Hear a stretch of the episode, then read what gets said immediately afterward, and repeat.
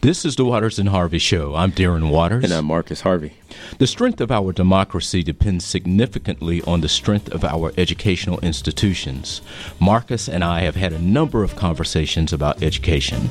We're going to return to that topic today in a conversation with Copland Rudolph the executive director of the Asheville City Schools Foundation.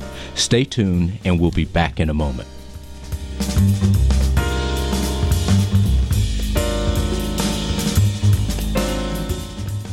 Again, this is the Waters and Harvey Show. I'm Darren Waters. Glad to be back here in the studio. Glad to have you all join us in the audience. And once again, I'm really happy to be here with my brother, Dr. Marcus Harvey. Yeah, nice to be here to discuss a topic that is near to near and dear to both our hearts: education. And I'm wondering if that is because we're educate educated. It might right? be.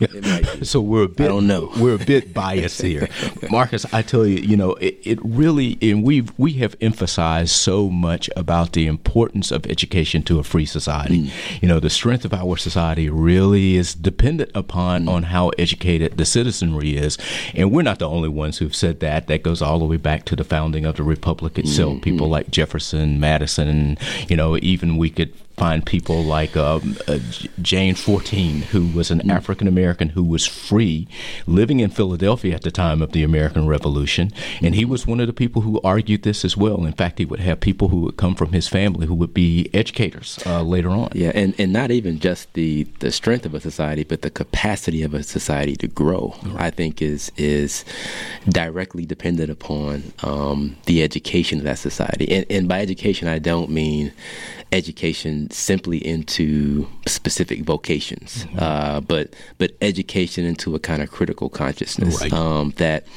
uh, that is capable of asking questions that can move the society into conversations, difficult, challenging conversations about the society's future. Yeah, so you're making yeah. the case for the liberal arts here, yeah, uh, in, so. in, a big way, which yeah. we both, you know, we both are uh, a part of an institution that focuses on the liberal arts, and we know that that's fundamentally important. But when we think about education too, Marcus, you and I have talked about how access to education mm. has been very limited mm. or has been denied to some. Mm a perfect example of this, we've talked about this before, is Fred, Frederick Douglass, and but how important education became to him and finding unique ways to actually educate himself. Mm-hmm. I think about other figures too within the African American tradition, like Carter G. Woodson, mm-hmm. uh, Booker T. Washington, and you read their stories and how they struggled for their education. I think it's it's it's very inspirational to think about those stories. Yeah, absolutely. And when you think it, you know, think of examples like you know Frederick Douglass, for example. Um, uh, you know, for Douglass, you know, education really was about his very existence. Mm-hmm. Um, he he understood that in order to survive American empire, he would have to educate himself. To quote Malcolm X, by any means necessary. Right. And and I wonder, I wonder to what degree, if any, uh, we've held on to that kind of radical commitment to education, right. to critical education. And Marcus, I wonder what what uh, what impact you know because uh, let me just put it this way: education transforms people's lives. You and I both have talked about uh, the great W.E.B. Du Bois mm-hmm. in his book mm-hmm. *The Souls of Black Folks*, and I don't know how many of the members work. of our audience have read this book, but it's one of those books. It's one of the uh, the books uh, in the American literary canon that should be read. Mm-hmm. read and I've heard uh, one of my favorite historians, David Blight, actually say you shouldn't be a citizen of the United States if you've not read this also black folks. I would agree. But he has a chapter in there that you and I've talked a bit about mm. of the coming of John and how That's John, you know, this is an interesting chapter and it looks how education transforms this one mm. particular figure's life but what happens to him yeah. when he comes back to his community? And John was transformed, but I think John's educational experience affected what amounted to an experience of of social and cultural estrangement mm-hmm. from his own community, mm-hmm. which I think is a lesson for for our community um, in 2019, and probably for other minoritized communities as well,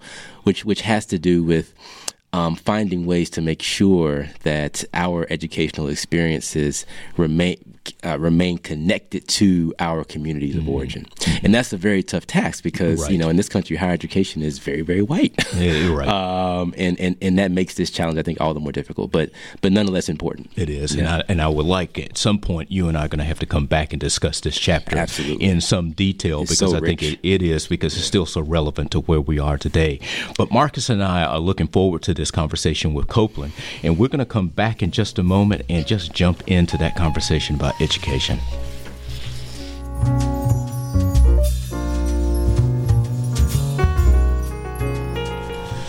So again, this is the Waters and Harvey Show, and I'm Darren Waters. We're here at Blue Ridge Public Radio in Asheville, North Carolina. Glad to have you all join us in the audience, and, and I'm really, really happy and honored to have Copland Rudolph here on the show with us. Copland, welcome to the show. Thank you Welcome, for coming in. Now, the one thing that I have to say about Copland, Copland and I have a bit of a history, right? We grew up here in Asheville together, uh, went to school, to elementary school for a while together, um, but then she became a traitor. She left. And, you know, I've joked with I, I, I joke with, with Copland about this a bit, but Copland, you know, yeah, we have this history, Yeah. right?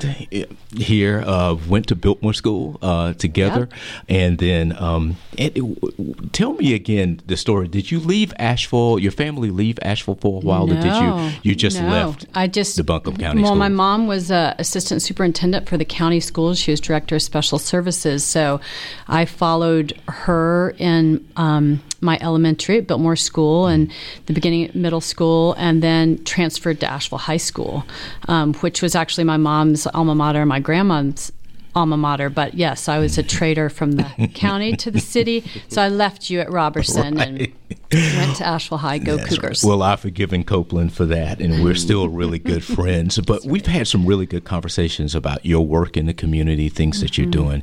You know, our community has a lot of challenges. It's not just here in Asheville that we're experiencing challenges, but I think that if you look across the state and mm-hmm. across the country, you see communities that are challenged.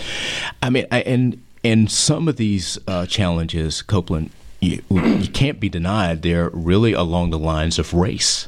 Now, uh, you and I had a conversation before. I, I can't really tell you that the things and the challenges that I'm seeing today that I saw them when we were coming up in school seem to be a bit different. Am I just missing something there, or what were your experiences? Yeah, I agree. Um, I mean, it's interesting that um, in the late 70s, um, early 80s, that our experience at Biltmore School. Um, you know, I don't know if you had Mrs. Scott, but we, you know, I we had some amazing teachers of color. Um, we had a very, you know, diverse classrooms, and um, when I and, have uh, and I'll say too, some strict teachers. and some strict teachers. Yes, I yeah, paddling was a thing. Um, and but it was amazing leaving here, um, starting a family out west and in the Midwest, and then coming home in 2012, 2013, and walking into Asheville High School and seeing the resegregation of um, our classrooms, to see um, fewer teachers of color, to realize that my children are having a more segregated experience than we did in the late 70s, that my children have had fewer teachers of color um, than I did. Right. And it, that, um, you know, when you leave home and you come home again, you think, oh, my city will have progressed, things will have gotten better. And it was a big shock um, to come home and see that. Um, Things have gotten worse, and the racial achievement gap. To, you know, to have the number one racial achievement gap in the state, um, it, it saddens me Right. incredibly. It, it- it's incredibly interesting to think about um, uh, because it makes us makes me wonder sometimes. You know, what where did we go wrong? Right. What have we done? So we we can come back to that. Oh, we will. I'm, I'm, I'm confused because I thought that Brown v. Brown v. Board in 1954 was supposed to have desegregated the schools. So how how interesting is it that schools are now more segregated than they were? But that's a different Right. conversation. Yeah, it is. Um, So, so Copland, I'm curious to hear more, and I think I think you've already begun to touch on mm. this, but it really mm-hmm. sounds like your personal educational experience was um, for you uh, uniquely transformative, uniquely significant. Um, you talked about how you had a much more integrated experience um, going to school mm-hmm. uh, in this in this region. Could you speak a bit more about that? About about the role that education has played for you personally? Sure. I mean, I I really Biltmore School was very formative um, for me, and um, and I knew by fifth and sixth grade that there were real disparities. Even though the classroom was integrated, I I knew that. Um, my classmates, especially the young men of color in my classroom, got treated differently. Um, and and and I remember being very bothered by that.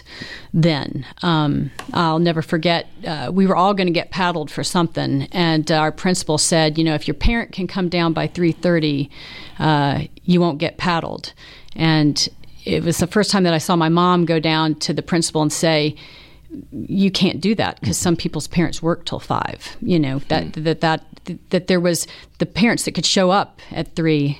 Um, it, that, the disparities were very clear mm-hmm. then, um, and you know I'm grateful um, that I had a, a strong public education and there were things different now. I mean, there weren't APs. There weren't. There wasn't this um, anxious. Uh, academic push mm. um, that I think is another place where we see oh, yeah. oh, the yeah. largest, you know, the resegregation. Our, our AP classes are our most segregated part. That's what our students tell right. us, and that's the lived reality. Um, so for me, um, yeah, that that growing up and having the opportunity. Uh, for a public education, Asheville was was very transformative, mm. and I I um I'm grateful. And one you know in Copland, I can't help but think that one of the ways that things were different uh, when we were growing up is it, it, especially if I look at my own community, the community of mm-hmm. Shiloh in South mm-hmm. Asheville. It was a much stronger community at the time, yes. and mm-hmm. um, and somehow that's that's not the same today. And there's so many people who are out there in those communities. I mean, just recently we had the opportunity to recognize two major community leaders uh, through a conference that we run here in in Asheville. Um, but uh, Miss Sophia Dixon and Miss Norma Baines in the Shiloh community who have worked tirelessly to, to continue to be active in that community. But it's not the same as it used to be, and I would be, and it makes me wonder about uh, policies that have been in place that have really helped to kind of fray uh, the sense of community mm-hmm. in some places. Mm-hmm. So I know that that was different. Mm-hmm. Uh, one of the things I wanted to ask you about you you have recently been named the executive director of the Asheville City Schools Foundation. Mm-hmm. Can you tell us a little bit about the foundation and its work?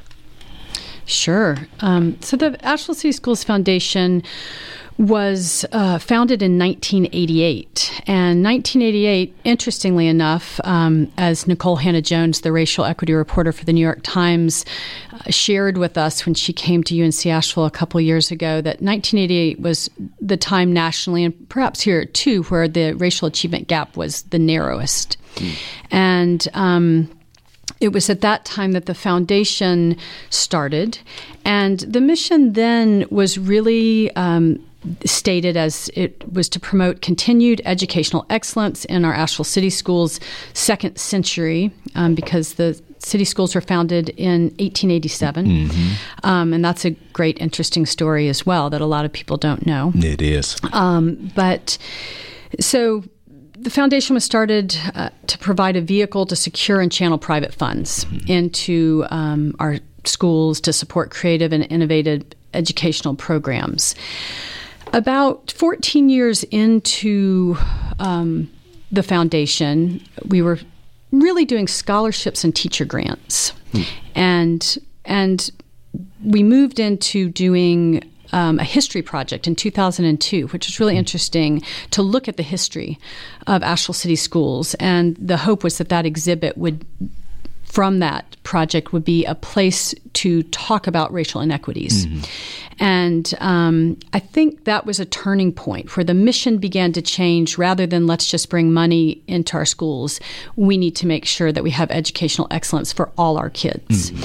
And that, be- that mission has shifted. Um, and I'm proud to say that now not only do we do teacher grants and student scholarships, but community engagement and racial equity work has been something that our board uh, started in 2012.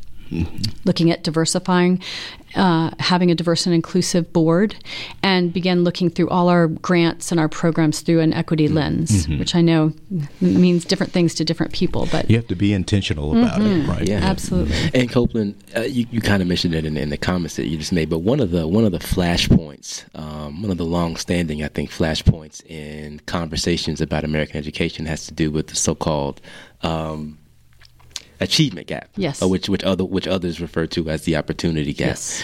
Um, and there's there's clear evidence that I would say since 1954 um, that gap has has steadily widened. Mm-hmm.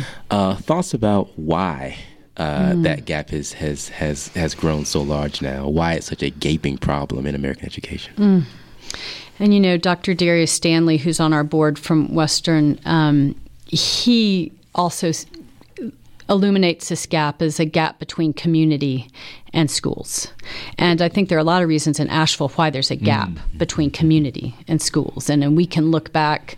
Um, again to when our schools were founded. It was the black community that actually brought out the vote to establish Asheville City Schools in 1887. If the black community hadn't come out to vote, it only passed by two votes. Right. We wouldn't even have Asheville City Schools. So we don't talk about that. And we don't talk about you know who bore the brunt of integration mm. and how poorly our school system handled that whole process. Right. And um, so I think there's a gap between community and and schools. Um, I think that the racial achievement gap. Um, you know, there, there are a lot of components of why it happens. I think, I think one big idea that that we are trying to delve into more is not laying this gap at the feet of black students and black families, but looking at how white folks perpetuate the gap consciously and unconsciously by hoarding resources within the system.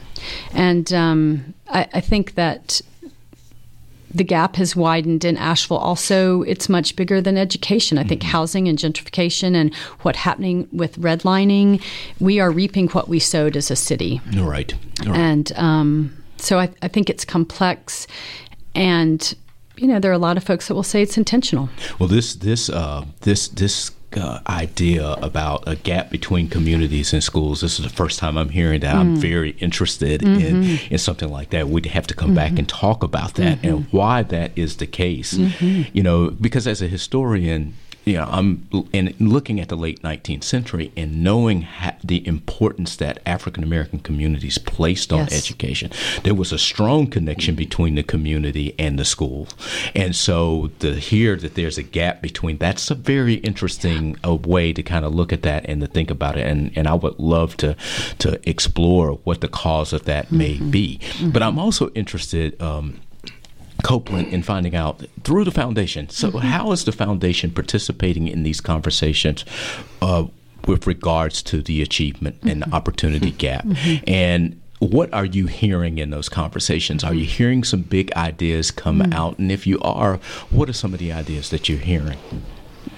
Well, I think that. Um, starting with that first 2002 history project, and then um, in 2000. 18, we had a Choosing Equity series, which is a four part community engagement series. One of those forums was when Nikole Hannah-Jones came. You and, know, in, in, in Copland, I'm sorry to interrupt you, but all. I'm curious. I'm curious here because I'm interested in this 2002 history project yes. too. Were people surprised by what what you uh, you all presented with regard to just the history of, of the school system itself.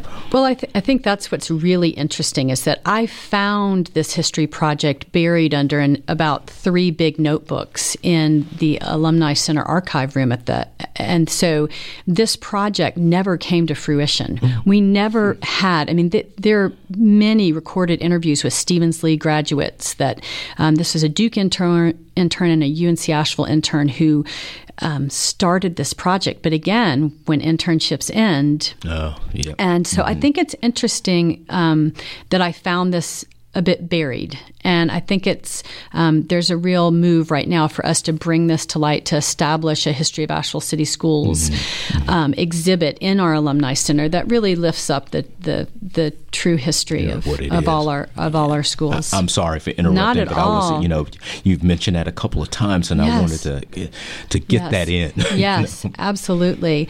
So I think these community conversations. I mean, I, I think the general tenor right now is that folks are tired of talking, um, and folks want action. And we're at a we're at a critical time that. Um, and, and, I think the foundation, again, starting in 2012, we started having conversations about equity and the racial achievement gap at a time where a lot of folks didn't want to talk about it. Um, and I know there's a lot of talk, but sometimes talk, strangely, things, the talking does uh, it, there's some fruits to that. And one is in 2017, when we were looking at the qualifications or the characteristics of our superintendent that we wanted to bring in, equity was not in the top 10. Hmm. Now, two years later in 2019, it's in the top three from our community forums, parent surveys, teacher surveys, student surveys. So I think that community conversations do bring awareness. And I think what's true um, is that there is a significant amount of folks in our community that are no longer in denial about the disparity between who we say we are as Asheville, North Carolina, mm-hmm, mm-hmm. and and and, and, who we and the reality of who we mm what we do mm-hmm. and our actions and where we put resources. And I think when you get a critical mass of folks that are no longer willing to be in denial about that, I think that's when true change comes. and I and I and I think that is we are on the precipice of that change. Right. I think we we can't just be the number one place to retire or drink beer or visit. We, we've got to be the number one place for all kids to grow up, not just the privileged few. Mm-hmm. And until we are that, um, we we we're not who we say we are. are. Mm. And, and, thinking about some of these important conversations that are going on, Copland, uh, one conversation has to do with the impact of desegregation um, on the black community, both both good and bad. Mm-hmm. I'm curious to hear: Have you been following those conversations, um, and where do you sort of fall down on that on that on that issue, that whole issue of the impact of, of desegregation on African American children in, in, in education, particularly? Mm-hmm. I mean, I, I think there are folks like Commissioner Whitesides who's who's been mm. so instrumental in talking about um, Stephens-Lee and the and again that that all encompassing as as Mr. Whiteside said. You know, when I got in trouble at school, my teacher would say, "All right, Mr. Whitesides at at uh, choir practice tonight, I'll be talking to your mother," and so community. to me, that community, that you're right, that gap wasn't there. I so I think we haven't done the kind of truth and reconciliation about what happened when we destroyed all the black schools in Asheville and we forced black students to go to Lee Edwards, to an all white school. Um, and at the same time, we were destroying black businesses and black communities. And um, I think there is argument that that we haven't had an excellent education for kids of color since that. I mean, there, mm-hmm. there's certainly folks that um, that say that we we are we have not done our children a service mm-hmm. um, in, academically. Um, so I don't know. I mean, there's a mm. lot of talk about our magnet system, which is part of a desegregation order, and and is it really working? I mean, if you look at um, test scores alone, you've you've got to wonder is it is, is the magnet system system working? But we were hmm. just at the Color of Education conference in Raleigh um, last weekend. Um, Ta-Nehisi Coates was the keynote, and no one was uh, there. There were still a lot of questions about that. Mm-hmm. Of really, is the system that we have um, is it working? Um, the system in Asheville and other communities right. that are, are struggling with these same questions. Yeah, it's hard. You know, these and you know, as scholars, you know, Marcus and I are really kind of dealing with it. A number of people are, and I find it so interesting that we're finding a number of students who are kind of taking on this issue mm-hmm. of what was the real uh, benefit and, and impact of um, of desegregation. Mm-hmm. And you know, and Copland, um, as you were talking, you, you're kind of stimulating other ideas in my head, and I think about you know the breakdown of community. Community is not the same as it used to be. Mm-hmm. Marcus and I have talked a lot about W. E. B. Du Bois. And one of Du Bois's concerns was American capitalism and how has capital American the mm-hmm. American brand of capitalism impacted, you know, how community functions and how people are engaged in these um, in in the system. He, mm-hmm. I think that he had a real concern that once African Americans became part or got a, the opportunity to participate in the American capitalist system, that there would they be would a be loss of some of these things. That's yeah. right. You yeah. know, Marcus, am I? Am I? yeah, am I, absolutely, mm-hmm. absolutely. Yeah. So, um, I, it, you know, so it's interesting to think about those things, and I think about the impact of technology. While technology is good, you know, and I've given talks on the impact of technology and, and reminded people that technology can have a benefit, but there's also a downside. There, there's so many dichotomies to these things, so it's it's quite complex as you as you're making that point uh, here for us here, and I think that that's something for us to think about. I want to go back to the foundation and the mm-hmm. foundation's mm-hmm. work and what you're doing to support the educational system here for the, the Asheville City School System. And the foundation's mission statement says that it exists to implement bold strategies, fund big ideas, and engage in commu- engage the community to increase excellence with equity for all children in our schools. Can can we kind of unpack that that mission statement just a little bit mm-hmm. more? When you when you talk about bold strategies what do you mean? And and and what strategies are being developed? Well i think that um, one recent change in focus is looking at fixing systems not kids. Um, looking at programs and things we fund as changing systems rather than trying to um, do triage work for a handful of kids. Um, and I think that's a bold strategy, and I don't think it's not easy. Um, I think student voice, giving, I really think that we made a shift last year to lift up student voice because um, I, I, keep going back to Nikole Hannah-Jones because it was such a powerful visit. But when she met with 100 students at Asheville High, there was this moment when she looked around the room and she said, I want you to look at these adults. They're not going to fix this problem. You are the generation that is, is going to tackle mm-hmm. this. Mm-hmm. And without shirking our responsibilities as, as leaders, I think that we, you know, we, we're giving student voice as, right. as part of our uh, through our events and through our board. We have student members of our board. Right. Well, Copland, I you know time just goes by so fast on this. This is such a big topic, and and as you can see, one that Marcus and I are so completely interested in. We want to thank you for coming in and talking about that. And I think that last point that you made was an important one about student voice, asking the students what they need. Absolutely. And we don't often do that. So Marcus and I, thank you for coming in, and we'll Absolutely. be back in just a moment.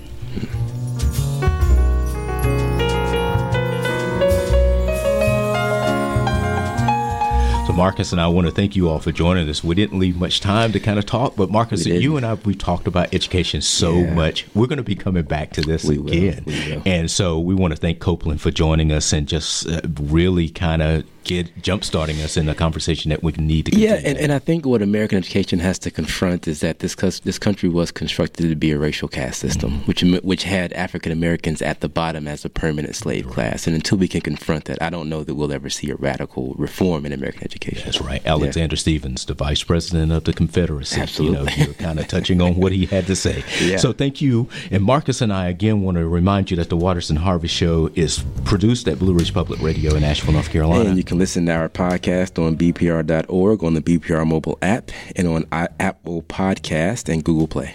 Follow us and get in touch on Facebook and Twitter. And we want to thank Copland again for joining us today to talk about this important topic. And Marcus and I will look forward to talking to you again later. Take care.